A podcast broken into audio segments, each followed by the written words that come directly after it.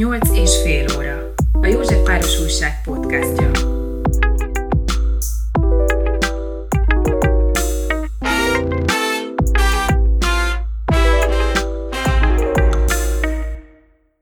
Az elmúlt hetek nagy közéleti újdonsága voltak a biciklis futárok által szervezett kataellenes tüntetések. Az egyik szervezővel, Akkora Szarándossal beszélgettünk arról, mi volt ezeknek a tanulsága, hogy bánt velük a kormánymédia, terveznek-e közéleti pályára lépni, és mi lesz a folytatás. Ez a 8,5 óra, a József Páros Újság podcastja, én pedig Dercsényi Dávid vagyok. Igen, tehát ugye most volt a kb. Egyik utolsónak vélt tüntetés, a jobbágyos tüntetés, ami hozzátok kötődik, és most mintha egy leállt volna a tüntetéseknek a lendülete.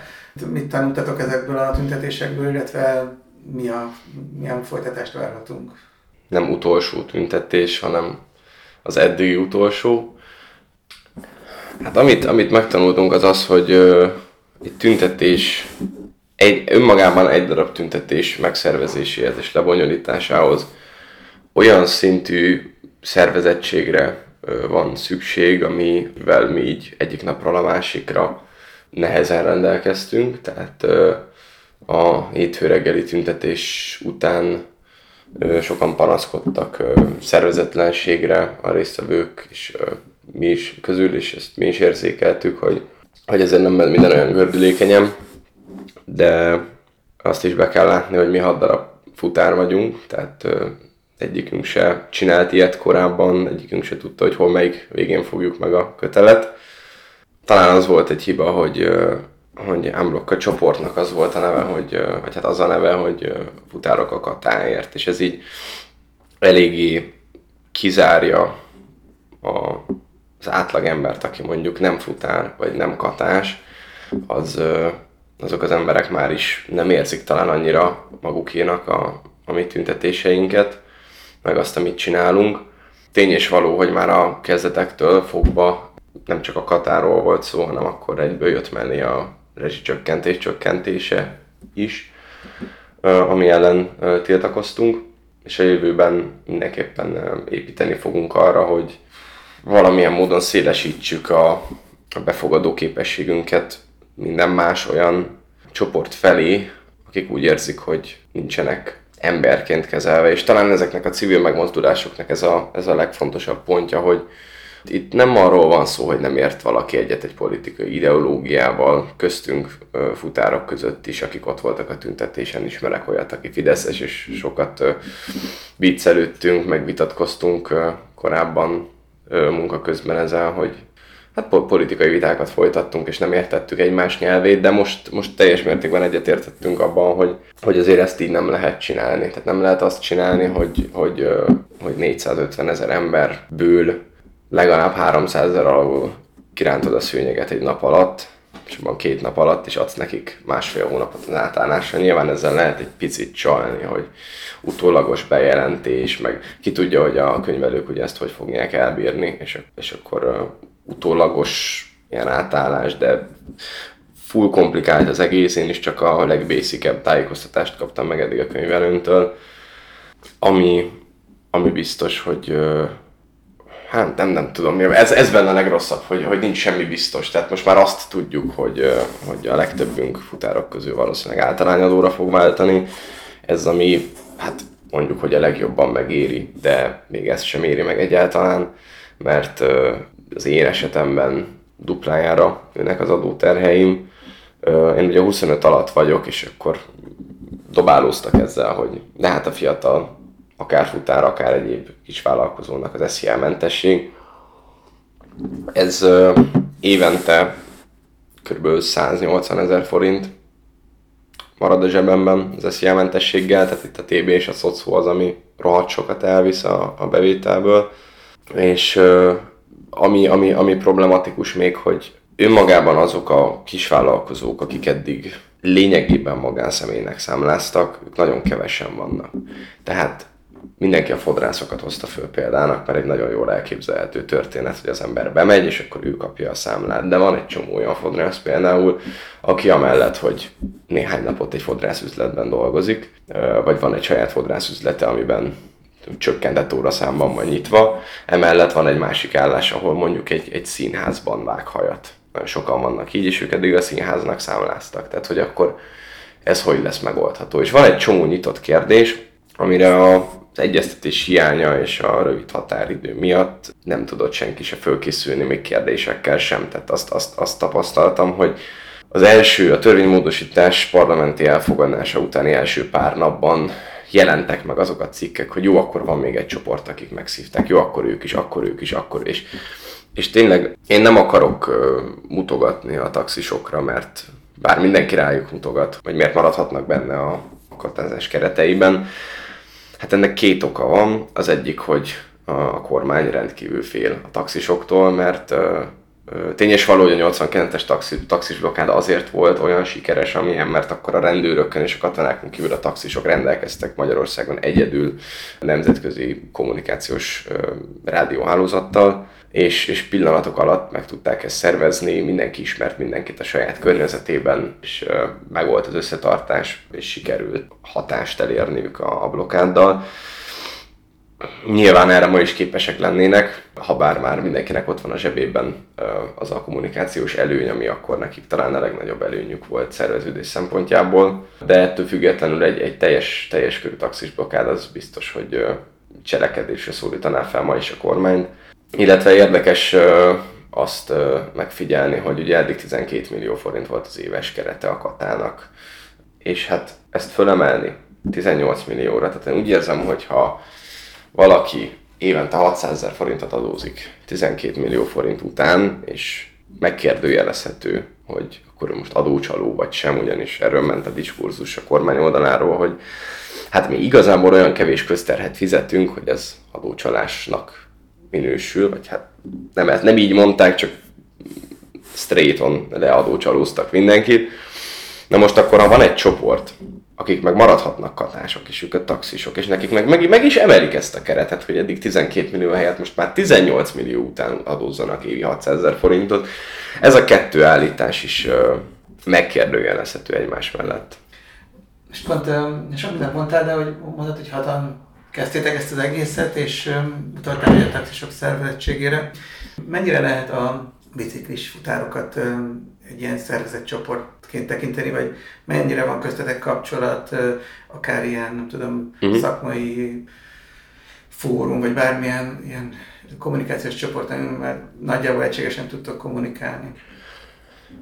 Nem hatan kezdtük, nagyon sokan kezdtük, és úgy nézett ki, hogy az első, tehát már a keddi tüntetés és első Margit híd foglalás alkalmával emberek egymás között telefonszámokat cseréltek, létrejöttek csoportok különböző telekommunikációs platformokon.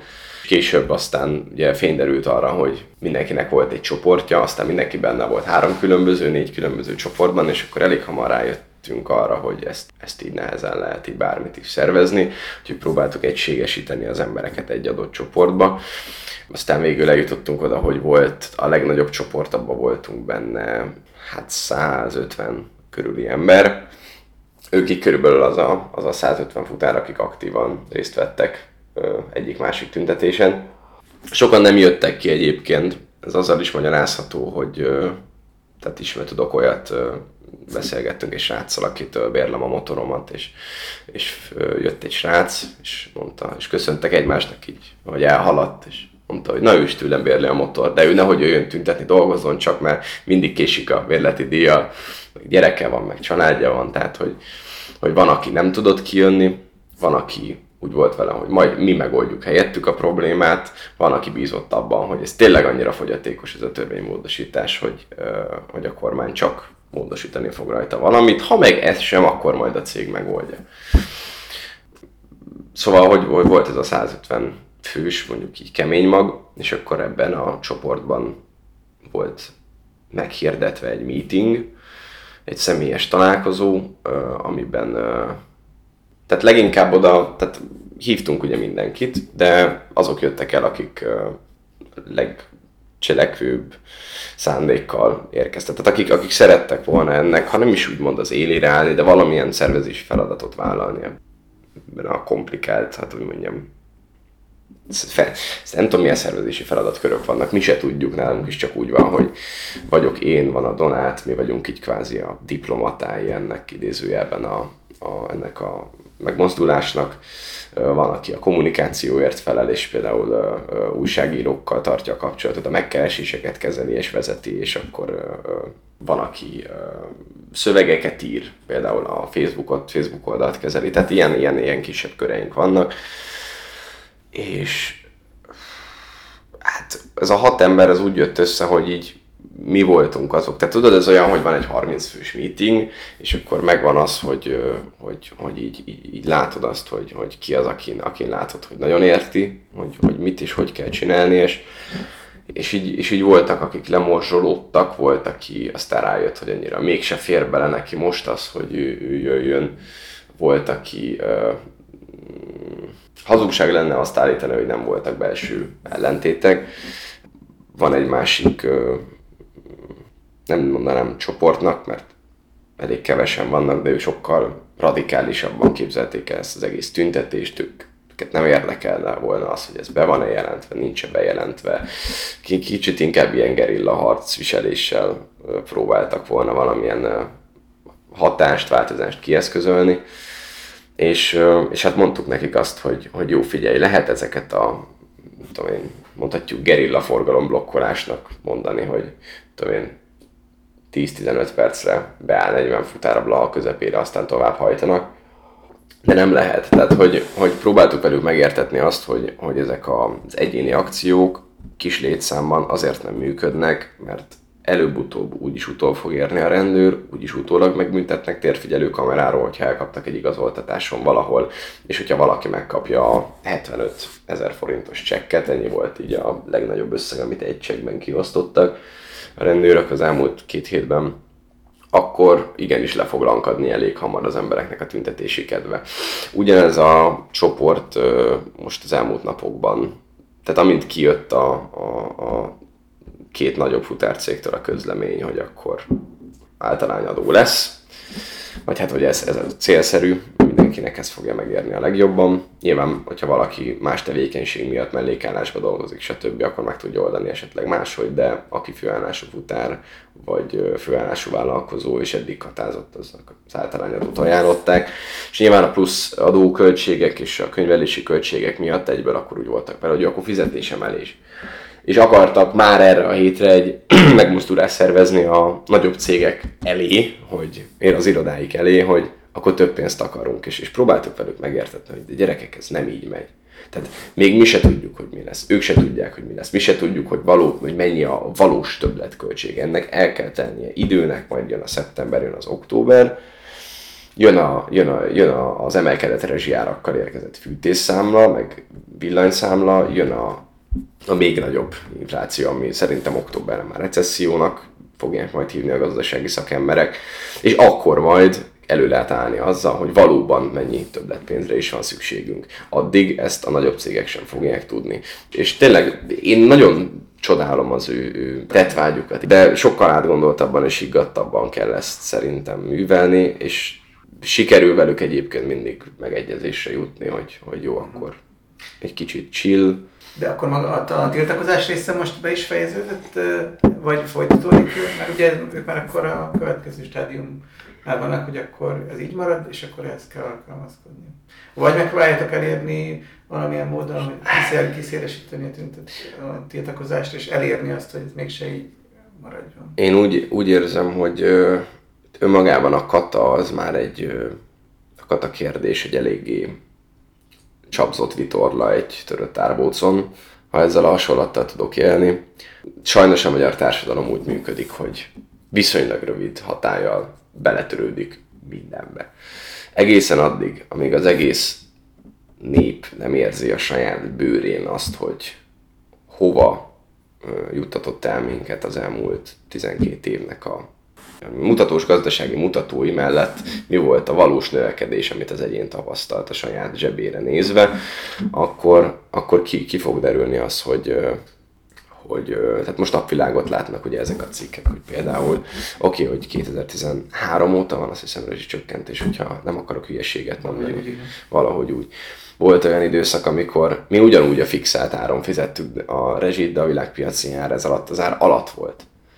Továbbá van valami trükk a számozás.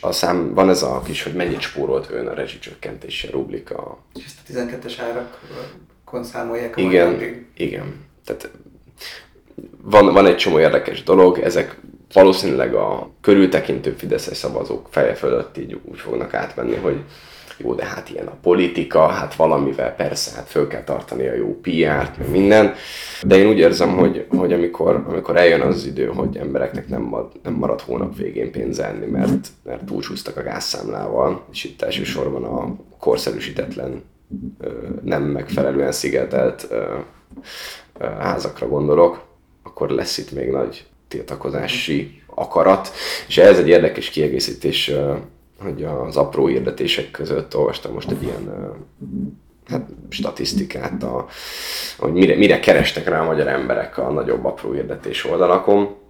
A vegyes tüzelésű kazán, az most lekörözte az iPhone 13-at, tehát az eddigi havi pár száz keresés helyett 5000 fölött van a keresések száma. Tehát az is látszik, hogy ez a törvénymódosítás, ez valójában nem lehet ilyen, nem akarok ilyen szavakkal élni, mert nem vagyok politikus, hogy embereket meggyőzzek, ilyen légből kapott szófordulatokkal, és tényleg csak az igazságot szeretném mondani, amiben biztos vagyok. De látszik az, hogy vannak olyan emberek, akik tényleg eddig is szegények. Tehát figyelj, Budapesten belül társasházban lakók közül vegyes közelésű kazánt nem hiszem, hogy olyan sokan keresnek. Szerintem inkább azok keresik a vegyes közelésű kazánokat, akik eddig is egy szerényebb fizetésből, szerényebb körülmények között éltek meg, tehát látszik, hogy őket is jelentősen érinti akkor valamilyen formában ez a rezsicsökkentés csökkentése, törvénymódosítás. Csak olyan sok már itt a törvénymódosítás, nem akarok senkit összezavarni, hogy pontosan miről beszélek. Nem érzem azt, hogy át lett gondolva a katának a változtatása. Illetve nem tudom, hogy erről kérdezel, de tényleg azért nem az, hogy egy választási ígéret szűnt meg. Mert mindenki ígér mindent. Volt egy nagyon jó indexes cikk régen, hogy amit Budapest főpolgármester jelöltjei eddig ígértek, ha mind megvalósult volna, és egy ilyen látvány körsét a Budapesten, és tényleg siklók keresztben, plusz 2 híd van Budapesten, meg mindenhol ilyen ciplánnal át lehet menni a Gellért-hegyről a Vörösmarty térre. Tehát tényleg ilyen sci-fibe illő dolgok voltak. És tehát nyilván tudjuk azt, hogy a választási ígéretekben nem minden megvalósítható, de technikailag a Fidesz most a rezsicsökkentés eddigi formájában ismert a rezsicsökkentés eltörlésével egy szent tehenet vágott le, és azért ez fel fog tűnni még a legmegrögzöttebb Fidesz szavazóknak is. Ugye volt egy ilyen felhívásatok, hogy az egyik talán az első tüntetésetek előtt, hogy hogy a pártok megjelenhetnek, a párt vezetői, mint magánember, de hogy mint párt ne telepedjenek rá ezekre a tiltakozásokra.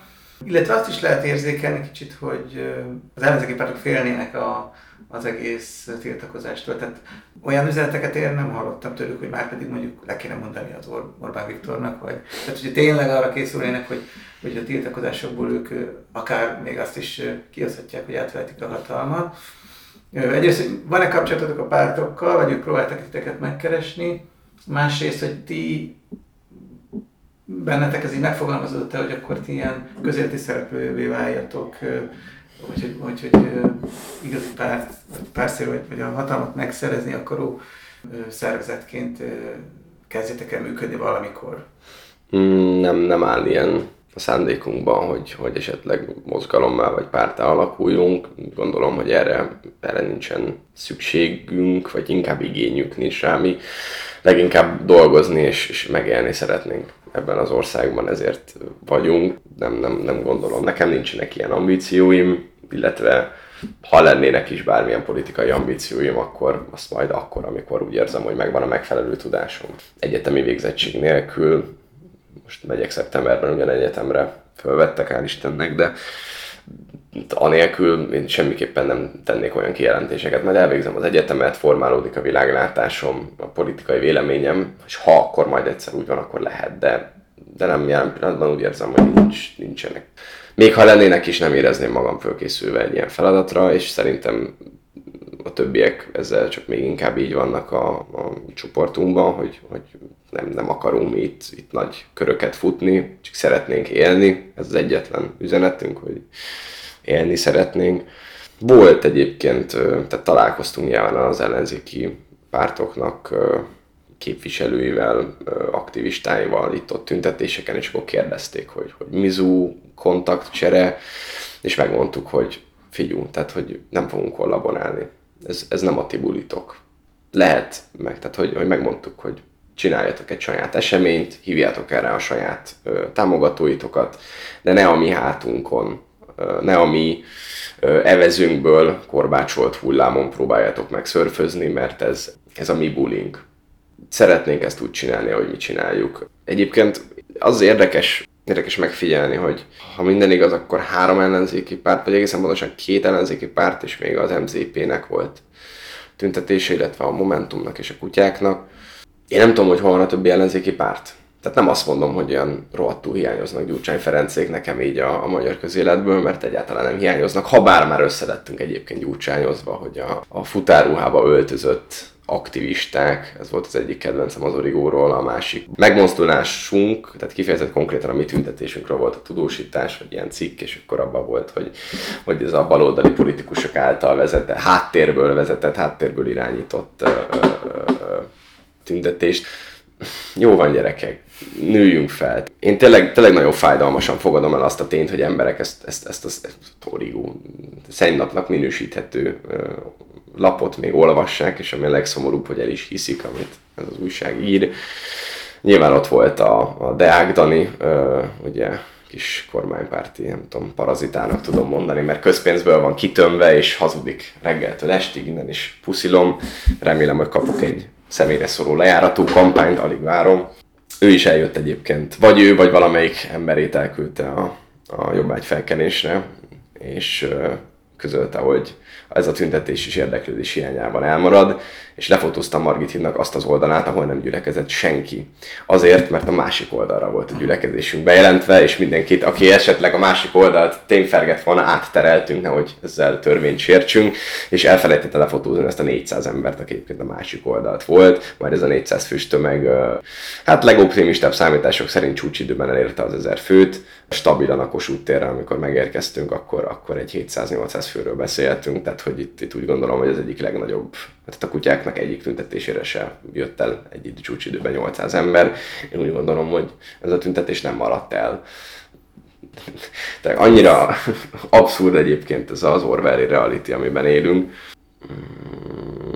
Valamint még a fejemben volt, amit tök jól kérdeztem. Arról beszéltünk, hogy a pártok nem tudod, hogy merre vannak. Ja igen, hogy hol vannak, tehát hogy van még ilyen, hogy azt hiszem DK, MSZP, LMP, ki van még? A két párbeszéd, más nincs. Nagyjából. Hát meg ott van a Mi Hazánk. Mi Hazánknak közölték, hogy hát sajnos külföldi állampolgárok is dolgoznak a nagy futárcégek alkalmazásában, innentől kezdve sajnos nem tudnak semmilyen módon azonosulni ezzel a tiltakozási hullámmal. Ilyen, tehát gyerekes megfogalmazásnak tartom, amikor egyébként a magyar gazdaságnak szüksége van a külföldi munkaerőre. Tehát az építőiparunk tele van ukrán vendégmunkásokkal, nélkülük valószínűleg az építőipar nem nagyon tudna építeni. Egy nagyon rövid anekdota, Kelenföld vasútállomás építkezés, egészen pontos, lehet még ez Etelepláza volt annak, mert ez egy 3 éves sztori, amit építettek, valami építkezés volt, és a daru tetejéről kinyitott az ajtót, az ember is elkezdett telitorokból üvölteni lefele, hogy ne azt a raklapot rakjátok rá, amelyik üres, hanem amiken anyag van. És akkor így fölnéz lentről a sárga mellényes, és azt mondja, hogy stop! Egyértelmű volt már évekkel ezelőtt is az, hogy tele vagyunk vendégmunkásokkal, és hogy szüksége van rá a magyar gazdaságnak. Nem beszéled a nyelvet, nem itt születtél, másik kontinensről származol, akkor nem képviselem az érdekedet. Jó, persze én értem, hogy a bőrfejűeknek ez a Mi Hazánk támogatottságában nagyon tetszik, de nőjünk fel. Ez a 14 évesek Kárpátia hallgatása mellett még azt mondom, hogy egy elfogadható hozzáállás, de azért így 18-20 éves kor fölött az emberek már rá kéne jönnie, hogy vannak mögöttes dolgok egy emberben a bőrszínén kívül, vagy a származásán kívül. Mi volt a legérdekesebb, vagy viccesebb, vagy drámai élményed így a tüntetésekről? Voltak ilyen sztorik, vagy epizódok? Hát én a hírtévés interjúkat nagyon szerettem. Az zseniális volt. Tehát mindig jöttek, és kérdéseikkel provokáltak az újságírók. Föltettek egy csomó jó kérdést, amire lehetett jó válaszokat adni, majd azt vágták bele a híradójukba, amit ők szerettek volna.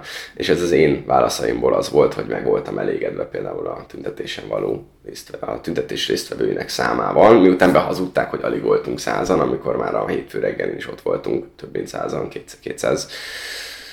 Nem is tudom, mennyi volt a legutóbbi, 200 fölött volt.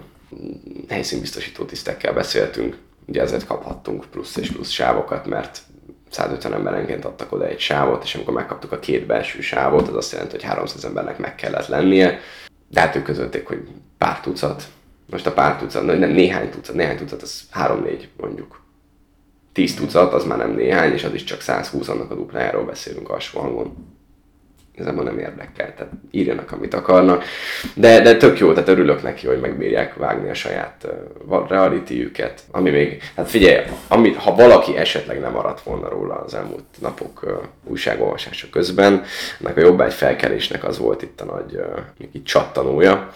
Ez egy ilyen hajnal 2-ig elhúzódó vezetőségi meetingnek a gyermeke, ez az ötlet, hogy kerítsünk egy koporsót. És ebbe a koporsóba hát az még képlékeny volt egyébként, hogy pontosan mit temessünk el, meg akkor hogy legyen az az egész, meg mit írjunk rá, meg stb. Ez utolsó pillanatokig változott, mire sikerült eljutnunk egy végleges, tehát végül azt írtuk rá, hogy demokrácia, mert ez volt talán a legátfogóbb üzenet. Tehát ez a demokrácia koporsója? A demokrácia koporsója, és ebben a koporsóban mindenki, hát vagy egy üzenetet írt arra kértük az embereket, hogy írják le azt, amit elvett tőlük a kormány, az álmaikat, amit nem fognak tudni megvalósítani emiatt a rendszer miatt, és egyébként megvalósítható lenne más intézkedésekkel, és ezeket szépen beletettük. Volt, aki egyébként belerakta, csak annyit írta a papírra, hogy Fidesz, és belerakta a koporsóba, ezzel jelezve, hogy ő a kormányt temetné el. Voltak érdekes, szemezgettem ezek közül, tényleg szívfájdító olvasni azt, hogy ki hogy érez jelen pillanatban, ami meg örömteli, hogy sokan vagyunk, akik nem szívlelik most a legutóbbi intézkedéseket. Szóval ez a koporsó meg az, hogy ugye átvonultunk a Margit hídról a Kossuth térre, ugye teljesítettük a korábbi résztvevőknek azon kéréseit, hogy ne rohangáljunk körbe a városon 2-3-szor, jobbra-balra, oda-vissza. Ugyanazokat a vonulásokat nem mi szerveztük, ugye mi felosztottuk a tüntetést, és akkor a tömegben szószólók azt mondták, hogy jó, menjünk ide, menjünk oda, még azért is voltak ezek a vonulások egyébként ilyen szervezetlenek. Csak ugye az emberek nem nagyon kötötték össze, hogy azt már nem mi szervezzük, tehát arra nem is kaptunk volna engedélyt, hogyha megpróbáltuk volna bejelenteni, úgyhogy mi szépen levonultunk, és nem is mehettünk a tömeggel, mi azt ott vagytuk. Tehát most is a jobbágy felkelés után is elmentek a nyugati fel, aztán az Oktogonnál lettek körbezárva. Mi meg ott maradtunk a Kossuth téren elpakolni a koporsót, elrakni mindent, megbeszélni, hogy akkor hogyan tovább, stb. Tömeg ilyen szempontból náló életet kezdett élni. Szóval ez a koporsó volt talán az egyik legjobb. Vannak egyébként még ötleteink, nem tudom, hogy ezek meg fognak-e valósulni, de ilyen egész zseniális dolgokat ötlöttünk ki hajnali órákban, amikor már mindenki ment volna aludni, de még mindig volt mit megbeszélni. Reméljük, hogy ebből minél többet meg tudunk valósítani, csak ezek nehéz dolgok. De akkor ez a következő hullám, ez majd mondjuk a megnövelt rezsiszámlák osztó népharag? Még előtte mindenképpen, ami biztos, hogy hát nem tudom mennyire biztos, de ígértek ilyet az ellenzéki pártok, hogy összejönnek-e rendkívülülést a parlamentben, és ha az nincs meg, akkor alkotmánybíróságra viszik az ügyet. Nekem a fejemben az van, hogy ennek a rendkívülülésnek a napjára lehetne egy tüntetést szervezni a Kossuth térre. Ha az alkotmánybírósághoz kerül az ügy, és esetleg nyilvános az, hogy ezt mikor tárgyalják, akkor az alkotmánybíróság elé. Tehát vannak ilyen tervek, amit tudunk az azt, hogy ha csak heti egy tüntetést akarunk megszervezni, az azt jelenti, hogy a hét maradék 6 napjában ez 3-4 órás meeting mindenkinek, és amikor nem meeting van, akkor szervezés, menj el ezért, hozd el azt, beszélj vele, stb. És mindenkinek megvan a feladata, és emellett az, hogy dolgozzunk, egy szociális életet is éljünk, ezt nem lehet fenntartani, és nem vagyunk párt, nincsen pénzügyi támogatottságunk, hátterünk, és ezért ezt így nem ez a főállásunk, nem vagyunk tüntetés végrehajtási szervezet. Most mondtad, hogy páratokat, vagy nem tudom hányitokat megbüntetett a rendőrség. Ezt így kifizetitek? Vagy van ilyen, hogy nem tudom, gyűjtést indítotok a büntetésekre? Tehát ezek ilyen hullámokban érkeztek, ezek a bírságok. Az elsőben ott voltam a Margit hídon, amikor legelőször elindult a vonulás a Margit hídra a Kossuth térről. Ott 75 000-et kapott mindenki, de ezek ilyen egyéniben elég könnyen megtámadható határozatok, mert akkor még friss volt ugye az oka. Tehát a törvénymódosítást aznap fogadták el, és pontosabban akkor még el sem fogadták, tehát valamikor azt hiszem kora délután fogadták el, és mi már reggel 10-kor, jól emlékszem, már ott gyülekeztünk a Kossuth téren, és akkor tehát ez egy spontán gyűlésnek minősült ez a vonulás, nem volt szükség arra, hogy ezt abban a pillanatban bejelentsük, elég lett volna később. Ezt a rendőrségnek tolerálnia kellett volna a gyülekezési törvény értelmében, nem tolerálták, de nekem például elég könnyű ezt egyéniben megtámadnom, mert azt írták, hogy kerékpárral vettem részt ezen a vonuláson, amikor nem kerékpárral vettem részt, tehát az volt az egyik. Ugye azt hiszem 65 000 volt a forgalomfeltartás, és 10 000, mert nem a kijelölt kerékpársávon haladtam. Szóval ezt ilyen szempontból a kerékpáros kérdés az már el van intézve ilyen szempontból, de valószínűleg az egész határozatot tudom ejteni azzal, hogy nyilván nem tudják, hogy akkor én melyik vagyok a térfigyelő felvételem. Megkérem, hogy mutassanak meg, nem tudják bizonyítani, ejteniük kell a határozatot. Ha nem, akkor jön a gyülekezési törvénnyel való érvelés. Igyekszünk, tehát a TASZ írt ki közleményeket, érveket, stb., hogy hogyan kéne ezt csinálni, ezt folyamatosan toljuk a többi futár felé, hogy ők is tudják, hogy mi a pálya. És majd, amikor már esetleg a bíróságról is visszadobták mindenkinek a határozatát azzal, hogy fizess be hülye gyerek, akkor majd lesz egy gyűjtés. Lehet egyébként, hogy a gyűjtést hamarabb elkezdjük, azért, mert addig üssük a vasat, amíg meleg, amíg még emlékeznek ránk az emberek, tudod. És hogyha fennmaradó összeg, akkor azt egy jótékony szervezetnek adjuk. Jött egy ilyen megkeresés a Pontakutya párttól, hogy nekik van egy, most beszéljünk egy Facebook követő táborról, tehát hogyha ők kirakják Facebookra, hogy nekünk szerveznek egy gyűjtést erre, akkor valószínűleg kicsit több az elérésük, többen fognak tudni segíteni, hogyha ezt ők intézik. És ezzel meg úgy voltunk ezzel a megkereséssel, hogy megkérdeztük, hogy ezért mit kérnek cserébe, mondták, hogy semmit az égvilágon. Oké, akkor ez így mehet. Tehát, hogy én úgy érzem, hogy ők megtették azt ilyen szempontból ellenzéki pártként, amit egy civil mozgalommal, egy ellenzéki pártnak meg kell tennie, hogyha segítségről van szükség, és nem azt, amit a régi szekrényekkel látunk, régi ellenzéki pártokon, akik inkább rátelepedtek ezekre a civil megmozdulásokra. Még egy dolgot kérdeznék, hogy te voltál az, aki szinte ilyen népmesei módon belefutottál Palkovics László miniszterbe a vádba, és aztán elmentél arra a nagyon rövid és csalódást okozó találkozóra vele. Milyen volt vele beszélni, hogy mit láttál rajta, mennyire, mi látszódott rajta, mi tükröződött rajta? Egy ilyen atyáskodó elmagyarázása a világpiaci helyzetnek volt ez a dolog igazából. Sejtettük azt, hogy nem lesz ebből érdemi tárgyalás, de bíztunk abban, még akár abban is, tehát ez most ez egy ilyen személyes elméletem, de én még annak is örültem volna, hogyha ezt a lehetőséget a kormány kihasználja arra, hogy meghallgattak minket, és eleget tesznek a követeléseinknek is, hogy milyen jó a Fidesz. Elértük volna vele, amit akarunk valamilyen szinten.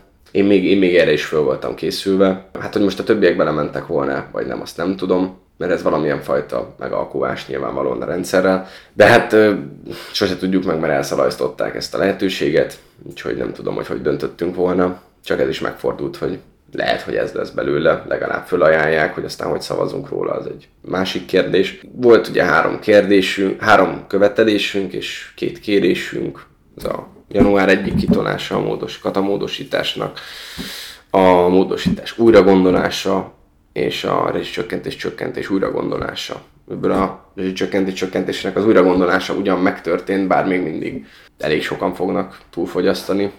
Nem mondom azt, hogy meg vagyok elégedve, de egy ilyen körvonalazott pipát már talán rakhatunk oda, hogy majd valamikor besatírozzuk, bár nem hiszem, hogy ezt be lehet majd valaha satírozni. És volt a 2 kérésünk, hogy ugye kérjenek bocsánatot, mert lettünk adócsalózva, azóta ez arra is bővült, hogy a narkósozásért is kérjenek bocsánatot. Nyilván ő elmondta, hogy hát tudja maga is, hogy a média az milyen, azt ír, amit akar, ugye hát ők erre nincsenek befolyás, ez jó, igen. Mi is volt az 5.? Ja igen, hogy tegyenek ígéretet arra, hogy nem lesznek megszorítások, és akkor így erre az volt a válasz, hogy hát erre nem is tudom, hogy erre volt egyébként. Nem akarok hülyeséget mondani. Az biztos, hogy nem kaptunk rá ígéretet, de nem emlékszem, hogy az volt a válasz, hogy ezt nem ígérheti meg, mert hát ilyen a világpiaci helyzet. De hát nincsenek megszorítások. Nincsenek egyébként, de egyébként tök érdekes most a publikusnak kell ejteni, intézet.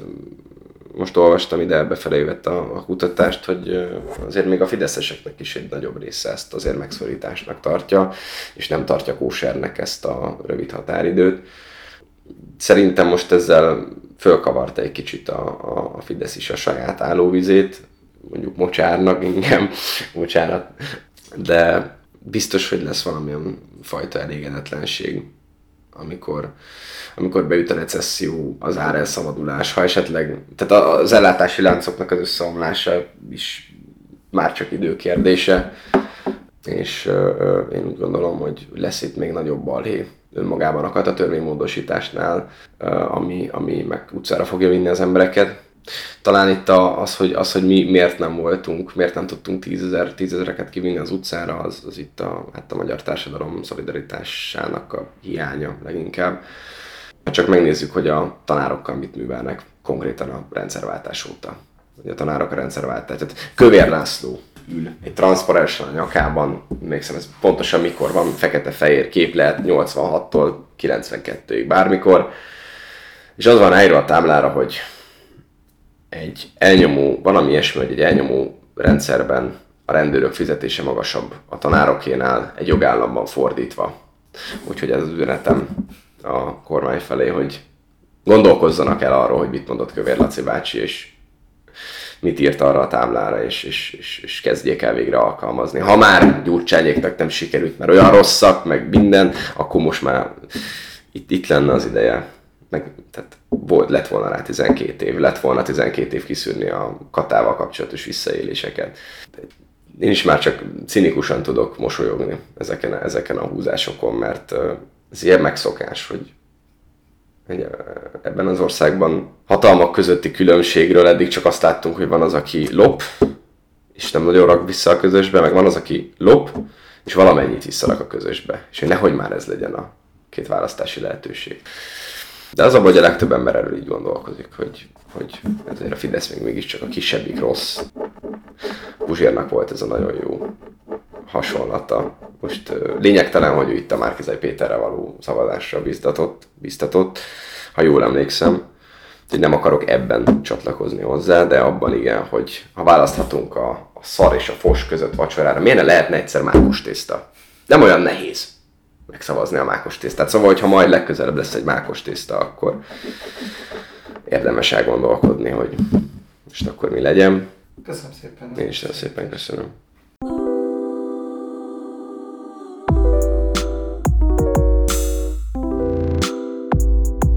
Nyolc és fél óra. A József Páros Újság podcastja.